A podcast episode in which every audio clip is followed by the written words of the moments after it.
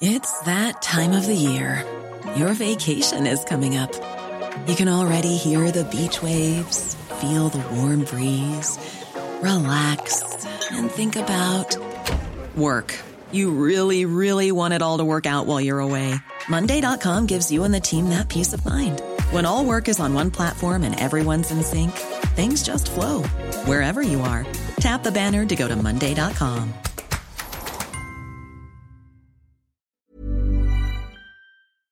Bonjour à tous, bienvenue dans Enquête d'Esprit, très heureux de vous retrouver. Il y a eu une époque où le prêtre faisait partie du paysage, c'était l'époque de Don Camillo. Sans doute, sans doute est-ce le monde d'avant, avant que Dieu soit exclu des parlements, des écoles et parfois même des églises, faute de prêtres. Car les chiffres sont implacables, la France perd 700 prêtres par an. Et la question ne concerne pas seulement l'Église, mais comment rechristianiser la France s'il n'y a plus de prêtres? Qui célébrera les enterrements, les baptêmes? C'est donc un enjeu de civilisation.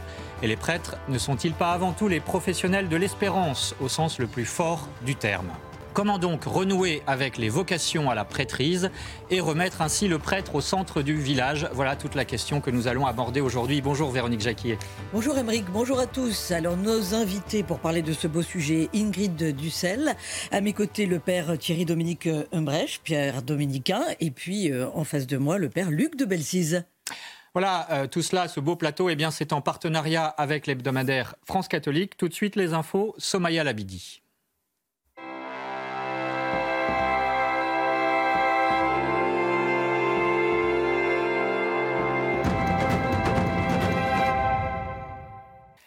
Bonjour Somaya Labidi, le pape qui dit non à la GPA devant les diplomates du monde entier. Euh, bonjour Émeric, bonjour à tous. Absolument, le pape François plaide pour une interdiction universelle des mères porteuses, euh, souhait qu'il a formulé lors de ses vœux du corps diplomatique en début de semaine. Le souverain pontife a également dénoncé ce qu'il appelle la culture de la mort en Occident. Écoutez. Je trouve regrettable la pratique de la mère porteuse qui laisse gravement la dignité de la femme et de l'enfant.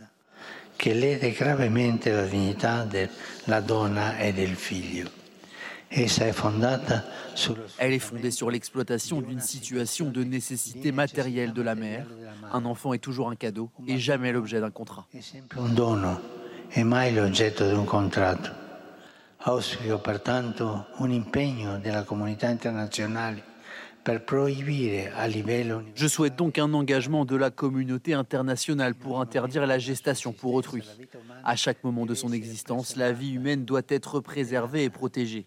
Je constate avec regret, en particulier en Occident, la diffusion persistante d'une culture de la mort qui, au nom d'une fausse piété, rejette les enfants, les personnes âgées et les malades. Anziani e malati. Direction le Liban à présent, où la situation de la, communauté, de la, communauté, chrétienne inquiète de plus en plus. Depuis le 7 octobre, plus de la moitié d'entre eux ont dû quitter leur village, des villages qui jouxtent la frontière israélienne et qui subissent les tensions entre le Hezbollah et Israël. Noémie Hardy et Éloi Rochebrune. Au sud du Liban, 90% des paroissiens ont quitté le village d'Alma el-Shahab après le déclenchement de la guerre entre Israël et le Hamas. Le curé est resté auprès de ceux encore là. On prie le chapelet à l'église, même sous les bruits des canons, des bombardements. Et ce n'est pas une vie, vous savez. Maintenant, nous, ne vivons pas, nous comptons les jours. Et c'est la providence divine qui nous donne la force de rester ici et de, continuer, car on ne peut pas quitter notre village. Une terre qu'il ne peut pas quitter, c'est là qu'est né le christianisme. Face à cette détresse, des associations leur viennent en aide. SOS Chrétien d'Orient a organisé un convoi pour livrer des biens de première nécessité. 1300 familles dans 16 villages de la région du Sud ont bénéficié de cette action indispensable. Aujourd'hui, il est très difficile de se fournir en biens de première nécessité parce que quand 50% de la population disparaît, évidemment, bah, ce sont des commerces qui ferment, ce sont les écoles également qui ont fermé, ce sont les hôpitaux, bref. Mais si vous voulez vraiment un mot qui résume l'état d'esprit des chrétiens du Sud-Liban aujourd'hui, c'est le désespoir. Cette situation inquiète les évêques libanais. Ils craignent une nouvelle guerre entre Israël et le Hezbollah. Le dernier conflit de 2006 avait fait 1000 victimes parmi les civils et un million de réfugiés. Plusieurs milliers de chrétiens se sont rassemblés en début de semaine dans le centre du Nigeria. Ils ont protesté contre l'insécurité après les attaques sanglantes euh, dont ils ont été victimes à Noël et qui ont fait près de 200 morts. Selon les dernières estimations, en 20 ans, 60 000 chrétiens ont été tués dans le pays et 5 millions d'entre eux ont été euh, déplacés. On passe à présent à cet appel à la prière musulmane qui a retenti dans une église parisienne lors d'un concert pour la paix. Un appel à la prière qui a suscité l'indignation des catholiques. Retour sur les faits avec Charlotte Dornelas. La vidéo, elle date du 11 novembre dernier. C'était dans l'église euh, de la Trinité à Paris. Et en effet, on voit un homme en là-bas s'approcher du pupitre. Il y a un, orchestre qui est là, qui est en train de jouer de la musique et qui vient et qui chante l'appel à la prière. L'appel à la prière, c'est un credo, une sorte de credo euh, musulman. Donc, c'est-à-dire, ça dit la foi du musulman et ça appelle à la prière et donc à la conversion avec une vérité qui n'est pas la vérité, en l'occurrence professée par l'Église catholique. Donc, au sein d'une Église catholique, c'est on va dire, pour un profane, c'est original, et pour un catholique, c'est une profanation. Hein. C'est le mot qui est utilisé. Quand vous avez des statues cassées, par exemple, l'Église parle de vandalisme parfois. Là, en l'occurrence, c'est une profanation, puisque une autre vérité que celle qui est enseignée par l'Église est proclamée euh, comme une prière dans une Église. Pour vous dire, il a fallu, à la suite de cet appel à la prière, que le diocèse, euh, donc que le prêtre en question, dise une messe de réparation. On resacralise les lieux après euh, cet appel à la prière. Donc, c'est pas du tout pris à la légère. Et puis, on termine ce journal avec ces millions de fidèles catholiques réunis aux Philippines pour adorer le Nazaréen noir, une très ancienne statue du Christ. Marie-Victoire Dieudonné revient pour nous sur l'une des plus grandes processions au monde. C'est l'une des plus grandes manifestations de dévotion populaire dans le monde.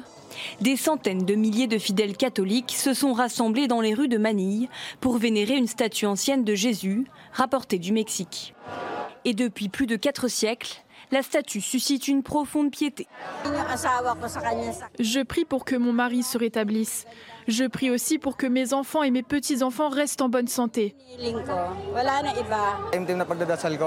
Chaque année, je prie profondément pour pouvoir vivre une vie paisible et pour que nous soyons tous en bonne santé. Le coronavirus avait interrompu la procession ces quatre dernières années, mais la ferveur est intacte et la procession particulièrement enfiévrée. Pour toucher l'icône, des fidèles tentent d'escalader le char, grimpent les uns sur les autres et s'accrochent aux gardes. Les Philippines sont la plus grande nation catholique d'Asie.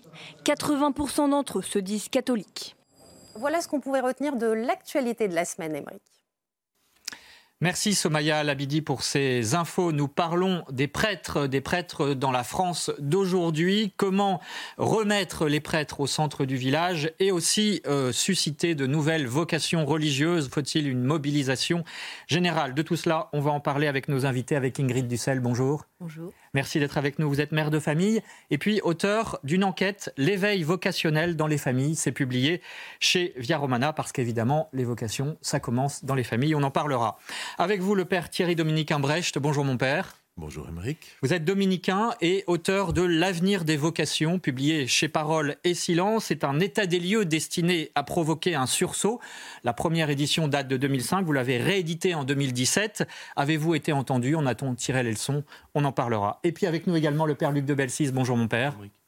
Vous êtes prêtre de Paris et vous avez publié récemment dans le JDD une tribune, c'était le 24 décembre dernier. Pourquoi sommes-nous devenus prêtres Effectivement, c'est la question euh, essentielle, la question de fond sur la place du prêtre dans la société. Puis je signale euh, un de vos ouvrages, Lettre à paraître, Lettre à Alma, qui n'a pas besoin de Dieu, sera publié au CERF début février, mais ça rejoint effectivement notre problématique. Qui seront donc les prêtres de demain? Eh bien, euh, on commence par ce sondage paru fin décembre dans le journal La Croix auprès de 700 séminaristes français.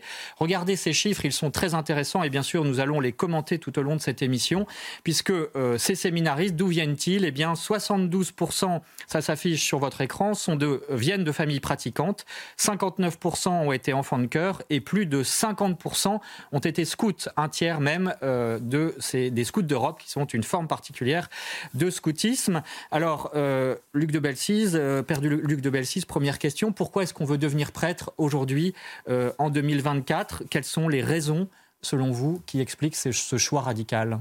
Ah bah, Dieu, a ses raisons que la raison ne connaît pas. Moi, je suis devenu prêtre parce que j'ai répondu à un appel mystérieux. Et c'est pas au terme d'un chemin rationnel que j'ai choisi le sacerdoce, mais j'ai vraiment le sentiment profond que je suis devenu prêtre parce que j'ai répondu à un appel qui, est advenu dans ma jeunesse et à qui, auquel j'ai répondu parce que c'était le lieu de ma joie. Donc euh, le sacerdoce doit être rattaché à cette source mystérieuse de l'appel de Dieu sur un homme qui lui dit viens et suis-moi.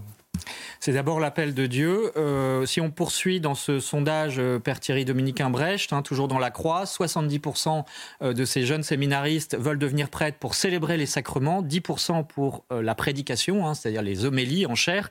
Qu'est-ce que ça veut dire sur leur vision du prêtre? Je crois que les jeunes générations de prêtres souhaitent euh, exercer leur ministère comme prêtres, pas pour faire autre chose, comme ça a pu être le cas de plusieurs euh, générations qui les ont précédés, au nom peut-être d'un besoin social, euh, alors que désormais l'État s'occupe de tout. Ils ont conscience qu'ils sont moins nombreux, qu'ils sont plus utiles dans ce qui est leur véritable travail, qui est de donner Dieu aux gens alors que euh, cela se réduise aussi euh, à ne faire des prêtres que des curés parce qu'il y a des besoins considérables, ça, ça pourrait être discuté. Euh, jadis, il y avait une marge de manœuvre beaucoup plus grande, c'est-à-dire tout le monde n'était pas curé. D'abord, il y avait énormément de vicaires, tout le monde n'avait pas la charge de curé, qui est quand même très lourde, et puis d'autres prêtres, même séculiers, faisaient autre chose. C'était des érudits, c'était des animateurs, des gens qui s'occupaient d'écoles, euh, des professeurs. Et là, il y a peut-être une, réduction de champ euh, sur fond de misère. Mais voilà, faute de peut-être de combattants, je dirais. Mm. Euh, Ingrid Dussel, il y a aussi un aspect intéressant dans ce sondage, euh, c'est la question de la visibilité du prêtre. Est-ce qu'elle est devenue importante aujourd'hui dans euh, cette société effectivement déchristianisée? Toujours dans ce sondage, 62% hein, de ces jeunes séminaristes veulent porter le col romain et 48% la soutane. Ça, c'est plutôt nouveau. Est-ce que cette visibilité, elle passe par l'habit? Mais évidemment, l'habit ne fait pas le moine, hein, c'est pas suffisant. Mais est-ce qu'elle est importante aujourd'hui? Pour, nos, pour nos jeunes, euh, ils ont besoin, euh, pour se, pour s'identifier, se, projeter dans l'image peut-être d'un, appel possible, euh, ils, ils, ils, ont besoin de signes.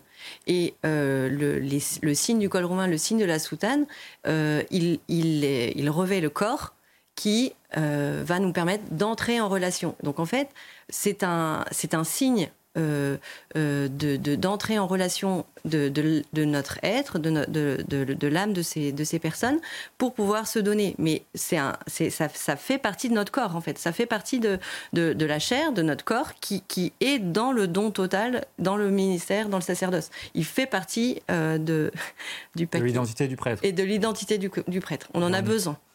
Véronique, puis le père Imbrecht. Oui, mais euh, que ce soit la soutane ou votre bel habit de dominicain, justement, ça suscite, à mon avis, ça interpelle des gens y compris dans la rue, y compris qui sont loin de l'Église et loin de Dieu. Donc c'est aussi une façon d'évangéliser, non? Alors l'interpellation, euh, on peut la souhaiter, elle est parfois inférieure à ce qu'on pourrait penser, ou en tout cas les gens ne se manifestent pas toujours, y compris dans le TGV où en fait il y a très peu de contact. En revanche, il y a quelques années, le regretté Jean Mercier dans La Vie avait publié un papier sur les prêtres qui disait les jeunes prêtres aujourd'hui veulent porter la soutane pour les mêmes raisons que leurs aînés de l'enlever. Euh, dans les deux cas, c'était pour rejoindre les gens. Et là, on a les, pages se tournent. Dans les années 50, il fallait peut-être apparaître comme plus discret pour que ça se passe. Et aujourd'hui, il faut se montrer sous peine de disparition. Et je crois que nous sommes tous enfants d'une société médiatique où les choses se voient avec des signes, avec des vêtements. Dans les cours d'école, tout se fait dans la disparité entre les vêtements. Et je crois que c'est un vecteur euh, important, visuel. Mm. Alors, je voudrais que, euh, parce que la question évidemment du rôle du prêtre n'intéresse pas uniquement l'Église, hein, même si c'est le cœur, je dirais, euh, de son existence, mais euh, elle intéresse aussi toute la société, tous les domaines, y compris profanes, et même le foot. Je voudrais qu'on écoute le curé de, de Revel, c'est un petit village près de Toulouse, où une messe a été célébrée juste avant, c'était dimanche dernier, juste avant le, le, match entre le club de la ville contre le PSG. Et voilà ce que dit le prêtre de ce, le curé de Revel. Écoutez-le. La première chose dont nous devons nous souvenir, c'est que beaucoup de clubs sportifs en France, parmi les plus anciens, ont été fondés par des prêtres. Donc que l'Église s'intéresse au sport n'est pas une nouveauté. C'est peut-être même assez traditionnel dans notre pays. Voilà, et puis, alors, malheureusement, euh, il n'y a pas eu de miracle, hein, puisque le club de Revel a perdu 9 à 0 contre le PSG. Néanmoins, euh, le, 8 le 10 décembre dernier, c'était à Lyon, eh bien, euh, les, supporters ont, édifié un, tifo, hein, c'était une immense tribune dans, dans le stade à la gloire de la Vierge Marie. On était juste après la fête mariale du 8 décembre, et pour le coup, ça a été gagnant, puisque Lyon, qui était en difficulté, eh bien, a gagné, c'était contre Toulouse, je crois, 3 buts à 0. Voilà. Donc, au-delà de l'anecdote, peut-être une dernière réaction avant la pub. Est-ce que c'est important que le prêtre, effectivement, ne soit pas uniquement dans sa sacristie, mais qu'il soit présent au milieu du village, je dirais, ou alors en tout cas, comment est-ce qu'on peut le remettre au cœur du village, Père Luc de Belsize bah, plus on est homme de Dieu, plus on est homme au milieu des, hommes. Et donc, euh, je pense que le prêtre donne aux, donne aux hommes cette, cette gratuité de, de, présence, cette disponibilité le, célibat consacré nous, nous, donne entièrement à Dieu, mais nous permet une disponibilité à tout homme, une présence, une gratuité. Et je pense que c'est cela qui est, qui est très beau. Plus, euh, plus je, je, suis dans l'intimité de Dieu, plus je me sens disponible à tous les hommes. On va y revenir, bien sûr, Ingrid Dussel. Alors, moi, j'aurais plutôt. Enfin, je, ce qui me vient à l'esprit, c'est que. Euh, hmm. les, enfin, nous, les laïcs, euh, on est là, entre guillemets, pour rabattre c'est-à-dire euh, par notre vie, témoigner de ce qui nous fait vivre, ce qui nous rend heureux, ce qui, enfin, ce qui fait notre bonheur en mettant Dieu au cœur de nos vies, euh, de rabattre vers les prêtres et d'avoir ce, souci de, proposer à des personnes qu'on croise qui sont plus loin de l'Église euh, bah, d'entrer dans les églises. Mais enfin, je, crois vraiment. qu'il y a une interface entre les prêtres et la société. Pour moi, je, c'est nécessaire, enfin, c'est vital que dans nos églises, quand on rentre dans l'église, euh, euh, dans, dans, une, dans une église, on puisse rencontrer Dieu avec cet intermédiaire du prêtre. Et, c'est vrai que les prêtres ne peuvent pas être partout, ils sont, pas, ils sont pas des pieuvres, ils, enfin, ils, sont euh, des hommes limités. Et, euh, pour moi, je, prends aujourd'hui euh, cette, cette diminution de prêtres comme un appel pour nous laïcs à être d'autant plus fort dans notre témoignage, d'autant plus courageux aussi, d'autant plus, voilà, peut-être moins timoré, pour euh, euh, que notre vie euh, renvoie l'image du Christ et que ça interpelle et que les gens aient envie d'aller plus loin, de rentrer dans une église, d'aller voir un prêtre, etc. Mais nos prêtres ne peuvent pas Enfin, enfin, bien sûr qu'on on a tous l'image d'un prêtre au comptoir, d'un prêtre aussi qui partage nos vies. Mais le problème, c'est qu'on en a beaucoup moins. Vous l'avez cité tout à l'heure. Donc, comment faire? Comment construire le modèle? Et, et, là, pour moi, je pense qu'il y a vraiment un appel pour tous ceux qui ne sont pas prêtres à vraiment aller vraiment au contact des, personnes et pour leur parler de Dieu. ça pose aussi une autre question, euh, c'est quelle est la spécificité du prêtre par rapport au laïc et évidemment comment renouer avec euh, les vocations, les vocations de prêtre. Tout cela, bien sûr, euh, on en parle juste après la pub, donc vous restez avec nous.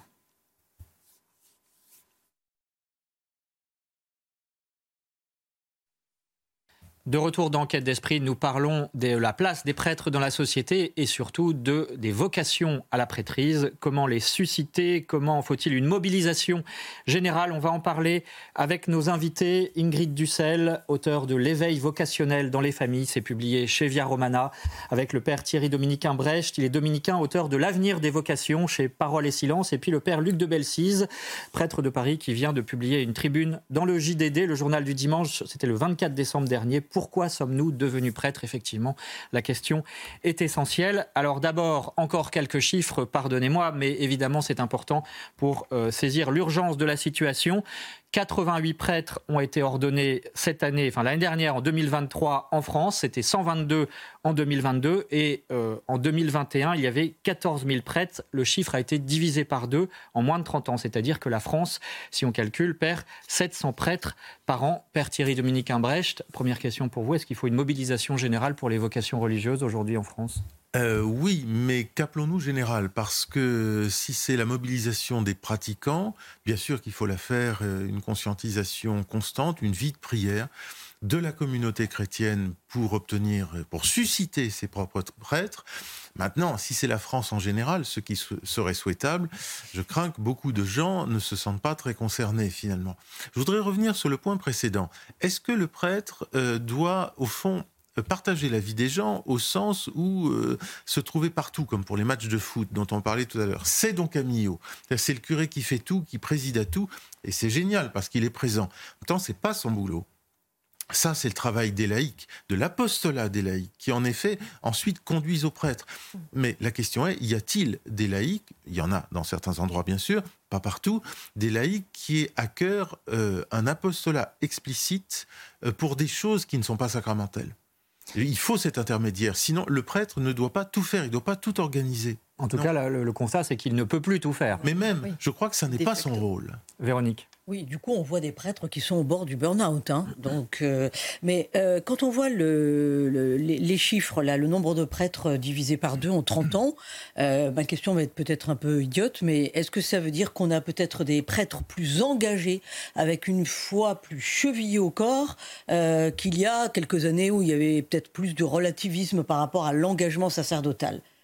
Est-ce qu'on a moins, mais ils sont mieux? Voilà, on va parler cash. C'est-à-dire, du point de vue. Enfin, il y a dix fois moins de pratiquants qu'il y a 50 ans en France. Donc euh, on est passé de 36 à 2.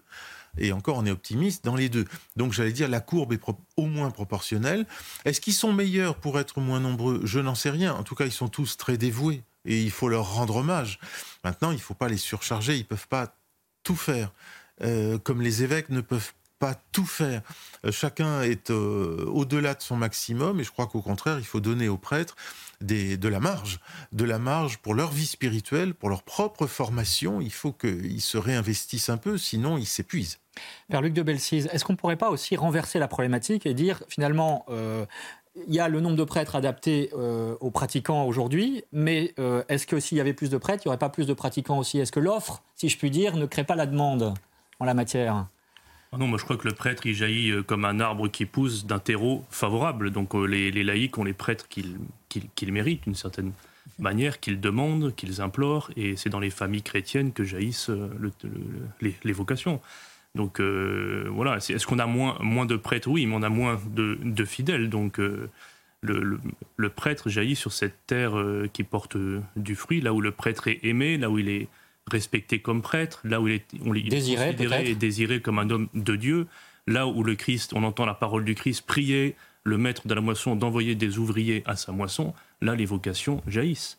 Donc elles jaillissent bien sûr de, de terreaux porteurs. On va en parler bien sûr, ça, des familles avec Ingrid Dussel notamment. Euh, juste avant, je voudrais qu'on écoute des témoignages de séminaristes euh, qui ont été recueillis lors de ce grand rassemblement qui a eu lieu début décembre dernier à Paris. Euh, écoutez leur motivation recueillie par Éloi Rochebrune. C'est évidemment dans ma famille que j'ai d'abord reçu la foi, et donc euh, c'est grâce à ça que j'ai connu le Seigneur et qu'il a pu m'appeler. Le Christ m'a appelé avec grande douceur. Euh, dans la continuité, voilà, après mon bac, eh j'ai fait des études. Euh, la question était peut-être déjà présente, mais je me disais qu'on avait le temps et donc euh, j'ai continué à fréquenter les sacrements, à vivre ma foi avec les autres, peut-être à faire des activités scouts, des pèlerinages, le service de l'hôtel. Et au fur et à mesure, avec euh, grande douceur, eh bien, le Christ m'a fait sentir que c'est auprès de lui que je serais heureux. J'ai été appelé en fait. Je ne suis pas levé un matin en me disant tiens, je vais devenir prêtre. Mais, euh, mais j'ai vraiment ressenti un appel, un amour en fait, qui, qui m'appelait à, me donner. Et, euh, j'ai senti bah, voilà, que cette réponse, elle passait par le fait d'être prêtre. Aujourd'hui, prêtre en diocèse, pas dans la vie religieuse, j'avais pensé à la vie religieuse, mais, mais non, vraiment dans le monde, prêtre séculier et pour, euh, en fait, pour annoncer Dieu à, un monde qui en, qui en crève d'envie mais qui ne sait pas quoi. Une réaction, Père Luc de Belsize, sur cette dernière phrase, parce qu'elle rejoint votre tribune dans le JDD. Hein. Pourquoi est-ce qu'on a besoin aujourd'hui de prêtres? C'est pas uniquement pour entretenir un cheptel, c'est pour toute la société. Et donc, il y a une dimension, un enjeu essentiel d'évangélisation dans cette histoire. Ah bah, c'est sûr que le prêtre a un rôle dans, dans la cité comme un témoin de Dieu. C'est pour ça que le, le, célibat est si précieux, même si c'est un combat qui peut être difficile. C'est que il est un témoignage très puissant que Dieu peut combler la vie d'un homme. Et donc il faut surtout pas renoncer à ça, parce que nous sommes faits pour le ciel. Tu, m'as montré le chemin d'Ars, je te montrerai le chemin du ciel. Pourquoi un homme jeune, en bonne santé, qui aurait pu faire autre chose, euh, lâche terre, femme, euh, maison, argent, pour donner toute sa vie à un homme crucifié il y a 2000 ans et qu'il croit ressusciter, bah, soit c'est vrai, soit c'est faux, soit le type est fou, soit euh, il y a quelque chose qui, touche le cœur des hommes. Et donc, voilà, le prêtre est vraiment un témoignage prophétique d'une vie plus haute que la vie terrestre. C'est ce qui s'est passé pour vous? Bah oui, oui, bah, j'ai lâché terre, maison. Bien sûr, oui, c'est passé pour tous les, ce qui s'est passé pour tous les, tous les, tous les consacrés. Et si je l'ai fait, c'est vraiment pas parce que je l'ai voulu directement. J'ai jamais pensé à être prêtre. J'ai obéi à un appel puissant parce que j'ai senti que c'était le lieu de ma plus grande joie. Une joie qui parfois se met de larmes, mais c'est le lieu de ma plus grande joie. Il y a une joie d'être prêtre. Et aujourd'hui, on est trop dans un assombrissement du sacerdoce. On entend même sans cesse qu'il faut lutter contre le cléricalisme. C'est une parole qui a miné le moral des prêtres, qui est une parole excessive. Alors le cléricalisme, en deux mots, c'est le pouvoir des prêtres. Le hein. pouvoir euh, considéré comme trop important. Moi, je n'ai pas, je suis pas devenu prêtre pour rechercher ni l'argent, ni le pouvoir, ni la gloire qui vient, qui vient des hommes. Un prêtre français, on en parlait tout à l'heure, est un prêtre assez pauvre qui euh, a des dizaines de clochers euh, dans les campagnes. Je peux vous dire qu'il n'a pas cherché le, pouvoir. Donc, il faut au contraire le soutenir, l'affermir et le consoler. Véronique. À quel âge vous avez reçu cet appel? Bah, J'ai rencontré un vieux prêtre, euh, l'abbé Pareillet, qui me faisait un peu peur à la fin de ma retraite de première communion. Il est venu me voir à la fin, il m'a dit Petit, Dieu t'appelle, mais tu comprendras quand tu seras grand. Et puis il a dit ça à un autre de mes amis, je l'ai appris beaucoup plus tard. Mais tous les deux, on est, on est devenus prêtres. Et puis après, j'ai reçu un appel au milieu de la nuit très fort au cours d'une nuit où le Christ m'a dit Viens, euh, sois prêtre. Est-ce que tu le veux? J'ai répondu oui. sois prêtre, parole forte, hein, viens et suis-moi, est-ce que tu le veux? Mais voilà, ce premier élément, ce premier mystère, c'est ce vieux prêtre qui a respecté ma liberté. Hein. Dieu, Dieu t'appelle, il m'a pas dit à quoi. Dieu t'appelle, mais tu comprendras quand tu seras plus grand. Alors il y a la question de l'appel, bien sûr, euh, qui est primordiale, mais Ingrid Dussel, il y a aussi la question de l'accompagnement de, euh, de cet appel et de cette vocation religieuse qui naît euh, dans les familles notamment. Concrètement, ça se passe comment? Comment, est-ce qu'on favorise cette, cet appel vocationnel, hein, c'est le titre de votre ouvrage, dans les familles. Alors, euh, on, les parents, nous, nous sommes juste euh, responsables du, terreau, de, ceux, de, des âmes des enfants qui nous sont confiés. Donc, on va euh, faire en sorte qu'ils aient les clés de leur vie intérieure, c'est-à-dire que par la vie familiale, par euh, le sens euh, du service qui est déployé avec euh, l'entraide familiale, le, Dieu au cœur du foyer avec bah, la prière en famille et puis... Concrètement, la prière en famille, par exemple, donnez-nous un exemple, comment ça se passe chez vous? Alors, bah, très simplement. C'est tous les jours déjà Alors oui, nous, on a choisi comme moment juste après le dîner. Alors, euh, avant les dents, avant euh, toutes les autres choses qu'il faut faire après. Mais juste après le dîner, c'est le moment qu'on a trouvé qui permettait d'avoir le plus de monde. Euh, j'ai des enfants étudiants et des enfants qui parfois sont en activité sportive à ce moment-là, mais ils s'unissent à ce moment. C'est le rendez-vous. C'est un rendez-vous, c'est-à-dire que même ceux qui ne sont pas là, ils savent qu'à 19h30, la famille prie.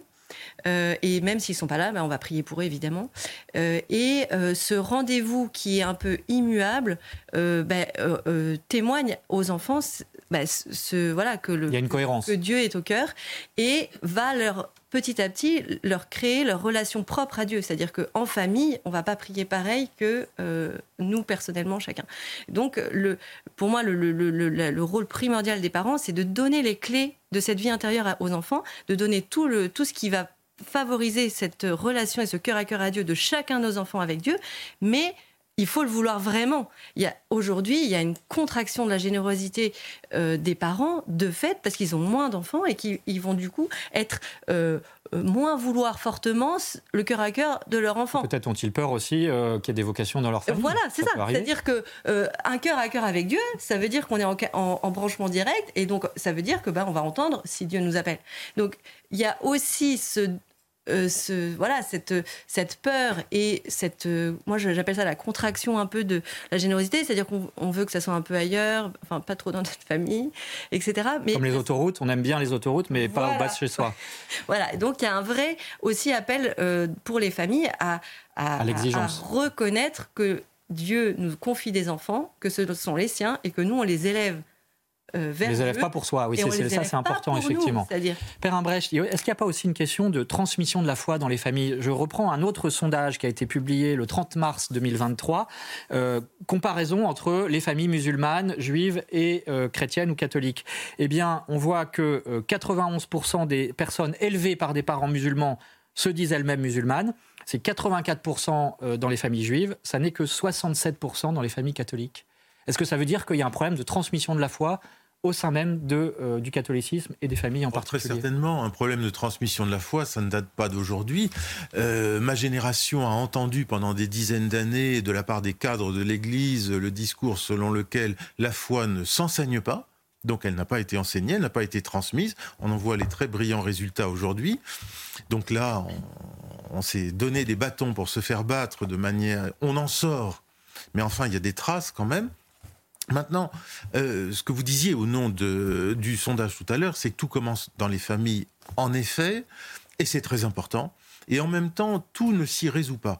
Euh, l'appel de l'Église, notamment au sacerdoce, ne viendra pas des familles, il viendra de l'Église elle-même, donc d'un prêtre qu'on a rencontré, qu'on a rencontré, d'un discours, d'un évêque, d'une communauté dans laquelle on est allé.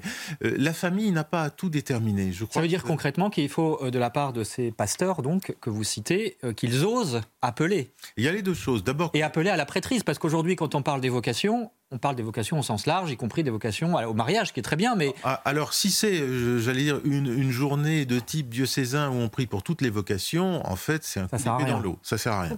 Parce que c'est complètement noyé du point de vue de la définition. On pourrait, de fait, le faire bien, mais en général, c'est un, flop. Non, ce que je veux dire par là, c'est que... Euh, ce n'est pas la famille qui doit euh, susciter ses propres prêtres, c'est l'Église. Et donc, à la fois, la famille doit le permettre, et donner une image positive et de l'Église et du prêtre, donc ne pas tout saboter, et en même temps, ça n'est pas à usage interne. Je veux dire par là que c'est à l'Église d'être explicite, bien sûr, d'en parler, de donner envie, et aussi de proposer des lieux qui soient attirants pour des jeunes, car en effet, les jeunes, ben, pas tous, hein, mais ils se renseignent, et ils regardent, ils comparent, euh, et donc, parfois, ils peuvent trouver des lieux plus, plus attirants que d'autres. Pas toujours pour des bons motifs, mais quand même. On voit bien effectivement qu'il y a certains séminaires qui marchent mieux que d'autres. Hein. C'est pas un secret. Un jeune donne sa vie. Il donne sa vie. Il sert pas une boutique. Il donne sa vie. Donc il a le droit d'avoir un d'être exigeant sur euh, ce qu'on lui propose. Quand même. Il y a une question aussi, Véronique, qui se pose, c'est la question de l'âge. On a commencé à en parler tout à l'heure, mais euh, il y avait une, un outil qui s'appelait les petits séminaires, qui a quasiment totalement disparu euh, en France. Euh, à quoi servait-il? Alors, le petit séminaire, qu'est-ce que c'était? C'était une école, un collège ou un lycée tenu par des religieux. Souvent, il y avait un internat. Et donc, qui était là pour fortifier euh, la vie religieuse des jeunes garçons. Ceux qui étaient pieux, ceux qui avaient reçu un appel, justement, comme vous l'avez très bien décrit, Père Luc de Belsize, continuaient leurs études au grand séminaire. Il y avait une logique. Et puis, les autres, ceux qui étaient venus pour étudier, mais qui n'avaient pas de vocation religieuse, bah, continuaient en tant que laïcs leurs études. Il faut savoir que le petit séminaire était quand même très prisé par les parents de l'époque, hein, ça, a duré un peu, plus de 200 ans, pour la qualité justement de l'enseignement prodigué par des prêtres ou des religieux. Alors finalement, le petit séminaire, c'était une pépinière de futurs prêtres qui connut son apogée au 19e siècle. Tenez-vous bien, en 1898, en pleine époque anticléricale, il y avait tout de même 25% des garçons scolarisés euh, qui l'étaient au petit séminaire. Alors durant cet âge d'or, il y avait des prêtres missionnés par les évêques qui allaient dans les petits séminaires repérer justement les enfants qui pouvaient avoir euh, une vocation de prêtre, un petit peu ce que vous avez connu. Vous avez parlé de ce rôle d'un prêtre très âgé. Eh bien voilà, c'est pas nouveau. Euh, et ce petit séminaire, finalement, en France, il a été sacrifié sur l'autel d'une pensée individualiste à partir des années 50. Il a complètement disparu du paysage français euh, dans les années 70 mais il existe toujours dans de nombreux pays d'Afrique ou d'Asie et il est toujours recommandé par le Vatican. Alors, est-ce que c'est une solution pour susciter des vocations à l'avenir? Oui, pour deux raisons. La première, c'est que l'Église assumée euh, de prendre en considération l'attrait pour la vie religieuse dès le plus jeune âge de l'enfant. Vous en avez parlé, euh, Ingrid Dussel, et vous aussi, Père Luc de Belsize, en disant à quel âge vous avez entendu cet appel. Donc, euh, il faut que les téléspectateurs prennent ça en compte. La vie religieuse, ça commence dès l'enfance. Et puis, la seconde raison, c'est que c'était une filière de recrutement assumée pour la prêtrise. Et l'historien du catholicisme, Guillaume Cuchet, impute très clairement le tarissement des vocations à la disparition des petits séminaires. En France, en 1950, les trois quarts des prêtres en étaient issus. Alors, réaction euh, de nos invités. D'abord, Père Luc de Belsize. Et j'ajoute en complément, euh, toujours dans ce sondage de la Croix, hein, euh, paru fin décembre, eh bien, 36% des séminaristes, des 700 séminaristes interrogés, ont envisagé la prêtrise avant 10 ans. Donc, est-ce que là, on n'a pas abandonné un outil? Et pourquoi est-ce qu'on l'a abandonné d'ailleurs? Avec ces petits séminaires ah bah ça, je suis pas un spécialiste, moi, mais je pense que c'est faute de combattants. Il faut quand même avoir les, les, cadres pour former les, les, jeunes. Et puis, il y a une, sorte de, méfiance, d'une certaine emprise aussi. donc, euh, il faut faire très attention à respecter la liberté des enfants il est assez euh, facile, quand on, accompagne des enfants ou des jeunes, de les orienter selon notre propre désir et pas selon l'œuvre de Dieu dans leur cœur. Donc il y a aussi une certaine chasteté au sens large. Mais on a perdu quelque chose quand même? Bah, Je pense qu'on a perdu quelque chose, mais est-ce qu'on pouvait faire euh, autrement? Je, ne sais pas. Ingrid Dussel. Alors, euh, je pense qu'il y avait une grande crainte pour la liberté. qui, enfin, qui est montée, alors qui a, a peut-être été euh, associé avec d'autres moins bonnes raisons. Mais, euh, enfin, j'en parle dans mon livre, euh, c'est important d'accueillir euh, euh, d'accueillir euh, une confidence, c'est-à-dire si un prêtre reçoit la confidence d'un enfant ou une dame, une dame pasto ou enfin voilà une maman, etc. Il, faut recevoir cet appel qui est confié par un jeune. Et pour moi, il est important de de, de, de, connaître que dans le paysage en France, si jamais cet enfant demande plus particulièrement un, accompagnement. En France, on a encore trois accompagnements qui sont un peu la version moderne de du petit, des petits séminaires, c'est-à-dire que ce sont euh, des, établissements diocésains avec une volonté euh, du diocèse euh, de d'avoir la possibilité d'un accompagnement vocationnel. Établissement scolaire, vous dites? Donc, il y a la maison Samuel à Bayonne, où les élèves vont à l'école classique et se, vont être après le soir à pouvoir avoir un accompagnement particulier. Il y a le, à Sainte-Anne-de-Ré, la maison Jean-Paul II, et il y a à Pont-le-Voix, avec la communauté Saint-Martin. Donc il y a des tentatives de ressusciter en quelque sorte. Ça doit venir euh, de l'enfant, sous une forme différente. la liberté. Mais si l'enfant le demande, ça existe. Il faut Et que ça, puisse c'est être très peu euh, connu. Voilà. Père Thierry Dominique Imbrecht, est-ce que euh, si on a abandonné cet outil, peut-être effectivement faut-il le, rénover, mais c'est parce qu'on n'y croyait plus? Oh, je pense qu'on n'y croyait plus pour de mauvaises raisons, mais peut-être aussi pour de bonnes. En tout cas, s'agirait-il de le faire aujourd'hui À titre personnel, j'y serais très opposé pour un certain nombre de raisons. D'abord, on ne parle que des familles qui doivent éveiller les, vocations, or les enfants sont arrachés à leur famille, en l'occurrence déjà. C'est pour moi quelque chose que je ne comprends pas bien.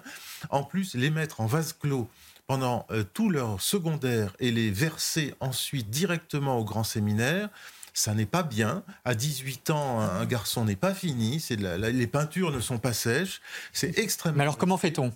Comment fait-on? Parce qu'il y a quand même une question. Non, mais c'est-à-dire, euh, c'est ce qu'on a appelé dans les années 60 euh, les, les 6000 prêtres français qui ont quitté le sacerdoce, les vocations de maman. Euh, c'est-à-dire, on les a déversés dans un système qui les, ne les rendait pas mûrs, c'était pas assez. Donc aujourd'hui, qu'au moins ils puissent faire ses études secondaires normales, faire autre chose dans l'intervalle et se décider 2, 3, 4 ans plus tard. Vraiment. Mais est-ce que c'est pas un risque? Est-ce qu'il n'y a pas un risque, pardon, de vous couper, mais que ce faisant, en disant passe tes études d'abord, euh, la vocation puisse se, échouer d'une certaine manière. Oui, bien sûr, mais il faut prendre le risque, sinon elle se perdra quand même, mais dix ans plus tard. Père de Bessier, Moi, je suis tout à fait euh, d'accord avec le, père. On est dans une société qui n'est pas du tout porteuse, qui est très érotisée. être prête demande quand même une certaine maturité, euh, beaucoup de combats, des chutes et des relèvements. Et donc, il faut quand même tenir. Donc, si vous êtes bien protégé dans un petit monde et on vous jette ensuite dans la fosse au lion comme Daniel, vous allez, vous allez simplement être bouffé. Quoi, hein. Mais alors ça pose une question aussi, c'est la question de la formation de ces, de ces futurs prêtres. C'est parce que que leur apprend-on au séminaire pour résister d'une certaine manière à ce que vous dites, à cette société? Euh, C'est quand même pas simple. Hein. Bah déjà, il faut qu'il y ait une nature humaine qui soit assez, assez solide. Hein. La grâce agit sur la, la, nature, mais ne la remplace pas. Donc euh, un prêtre, on devrait ordonner que des hommes qui auraient pu se marier, être responsables euh, d'une famille et signifier euh, spirituellement une paternité parce qu'ils auraient pu la vivre dans la chair. Mais Donc il y a une aptitude humaine. Ah bah oui, c'est le, le fondement. Oui, Mais alors, est-ce qu'on pourrait imaginer une autre forme de pépinière de futurs prêtres qui serait adaptée au XXIe siècle? Bah, D'abord, il faudrait que l'école catholique soit catholique. Et en France, il y a quand même de lourdes ambiguïtés sur le caractère catholique explicite et pleinement catholique de nombre d'institutions où les cadres, avec une immense bonne volonté et une vraie générosité, ne se rendent pas compte qu'ils n'ont plus la foi intégrale et parfois avec des discours extrêmement euh, insuffisants, disons. L'enjeu, c'est 2 millions d'élèves. Hein. Oui, c'est, enfin, et d'un un excellent niveau. Il y a là, par rapport à l'effondrement de l'éducation nationale, il y a un enjeu extraordinaire. Donc évidemment, on va tous citer les grands lycées qui, eux, marchent très bien mais il ne faut pas partir à partir de. Il faut pas partir d'exception. Euh, si des grands lycées euh, font leur travail euh, d'éducation catholique, s'il y a des aumôniers dignes de ce nom, je trouve que ça compense très bien. Plus la paroisse à côté ou quelque chose comme ça. Il y a le scoutisme aussi, on a parlé du service de l'hôtel, hein, bien, sûr, toutes ces structures qui, drainent effectivement. Tout dépend de la qualité de la transmission. les pépinières, ça suppose des pratiquants à la base. Quand on a 50% de pratiquants, des pépinières, on les fait vivre partout. Aujourd'hui, il faut plutôt arracher les, cheveux. Quoi. Alors avant de poursuivre cette discussion, je voudrais qu'on se rende aux États-Unis puisque euh, les reliques du curé d'Ars, donc le saint patron de tous les prêtres de l'univers, eh bien, euh, se sont rendus là-bas, euh, outre-Atlantique, en 2019 et ça a duré un an et regardez, ça produit des fruits, notamment en direction des prêtres. C'est un reportage, une enquête signée Éloi Rochebrune. Saint Jean-Marie Vianney a beaucoup marché pour évangéliser. En 2019, il a même traversé l'océan son cœur a parcouru 99 diocèses américains à la rencontre de près de 200 000 personnes. Pour ce Français qui a participé à l'organisation, ce pèlerinage porte déjà ses fruits. J'ai eu l'occasion d'y retourner. J'ai rencontré des petits euh, John, John Marie ou des petits John Vianney qui, euh, dont les familles ont été touchées par ce moment de dévotion devant le cœur du, du curé d'Ars. Le curé du 19e siècle n'a pas été choisi au hasard. C'est le saint patron de tous les prêtres du monde. La relique a été exposée dans 22 séminaires où l'on forme les futurs prêtres. Des, milliers de prêtres américains, de séminaristes, ont, on peut le dire, un peu renouvelé leur sacerdoce en se mettant à genoux devant cette relique du Saint-Curé. Je crois que dans des périodes parfois un peu, un peu troubles, il est important euh, de, remettre, de revenir à des fondamentaux et, euh, la figure du, du Saint-Curé d'Ars est une figure fondamentale. À la fin du périple, le cœur de Saint Jean-Marie Vianney a même été présenté à tous les évêques des États-Unis. Voilà, euh, on va évidemment faire réagir nos invités pour les quelques minutes qui nous restent. Euh, Père Luc de Belsize, renouveler le sacerdoce, hein, c'était l'objet notamment de ce qu'on a entendu de cette tournée des reliques du curé d'Ars aux États-Unis. Est-ce que ça passe notamment par une formation euh, dans les séminaires qui soit peut-être plus ancrée, approfondie sur la doctrine et sur la liturgie, qui est quand même le cœur du sacerdoce? En tout cas, on voit que les vocations, euh, les, jeunes rentrent dans des séminaires qui ont euh, une liturgie belle, une liturgie euh, qui élève l'âme et une doctrine sûre. Hein. C'est sûr que si l'Église est dans un boulgui-boulga où on ne sait pas trop où on va, ce qui est un peu le cas en ce moment, ben, ça ne va pas susciter beaucoup de, de, vocations et ça risque d'entraîner un durcissement. Alors voilà, donc il faut retrouver une, clarté de l'enseignement. Et ça, ça dépend de qui? Ah bah, Ça dépend de chacun de nous, mais ça dépend de... De, les autorités aussi Des autorités. Et ça dépend de, de, chacun de nous. Mais les, jeunes veulent une formation claire. Ils ne donnent pas leur vie pour le vague, ils donnent leur vie pour une clarté. Père Imbrecht, euh, la formation doctrinale notamment, je sais que saint Thomas d'Aquin est cher à votre cœur, en tant que dominicain, bien sûr. Il est cher à mon cœur, bien sûr, et lui aussi se fait sa tournée internationale Absolument. en ce moment. On en parlera la semaine prochaine. Donc, et c'est très bien, si ça peut euh, éveiller des, vocations de, de, prêtres qui s'occupent aussi de la doctrine. Hein. Votre sondage de la Croix dit qu'il y en a 2% qui veulent devenir professeurs, ça n'est pas assez pour former les futurs prêtres. Donc si on ne forme pas les, les futurs prêtres, ben, ça, ça ne tournera plus. Mais c'est pas uniquement pour ça. Je suis tout à fait d'accord avec le père de Belsize pour dire que c'est un ensemble qui doit être d'abord spirituel, liturgique, doctrinal. La pastorale va un peu toute seule après. Et de toute façon, elle se fait. La pastorale, c'est l'action du prêtre. L'action du prêtre. Et au quotidien. permet d'ajouter que les prêtres, oui, mais pas seulement le prêtre diocésain. Il y a les prêtres monastiques, il y a le prêtre religieux apostolique comme nous, et il doit y avoir même dans le, dans le genre prêtre diocésain plusieurs profils possibles. Euh, tous euh, veulent-ils être curés? Pas forcément, certains le disent. C'est pas qu'une question d'ambition. Et, et oui, je voulais juste compléter, les jeunes sont exigeants pour donner leur vie, ils veulent, euh, voilà, ils veulent être formés et ils se parlent entre eux. Et donc ils savent les séminaires où saint Thomas d'Aquin a été mis un petit peu euh, sous le bois. Ça veut dire qu'il faut que la proposition de formation s'adapte aussi aux besoins de ces jeunes. Voilà, les jeunes aspirent à ça, vraiment. Ce sera le mot de la fin, euh, malheureusement, parce qu'évidemment, cette discussion mériterait que. mais on y reviendra, bien sûr, au cours de nos émissions. Euh, chaque dimanche, peut-être pour signaler un dernier mot, que les reliques du curé d'Ars seront dans le diocèse euh, de Nanterre du 28 janvier au 4 février. Voilà.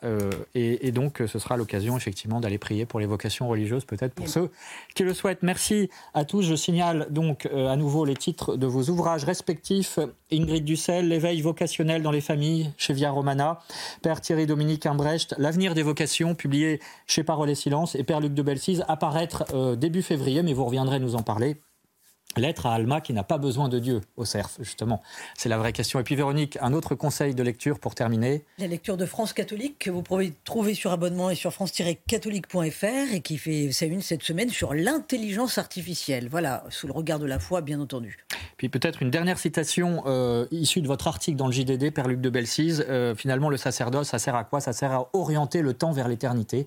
J'ai trouvé que la formule était magnifique. Merci de l'avoir écrite. Merci à Aurélie Lucano et aux équipes techniques de CNews, à vous d'avoir suivi cette émission. Et puis la semaine prochaine, eh bien, euh, nous parlerons avec Véronique des persécutions antichrétiennes à l'occasion de la sortie d'un rapport de l'ONG Portes Ouvertes. Merci beaucoup et restez à notre écoute, bien sûr, sur CNews.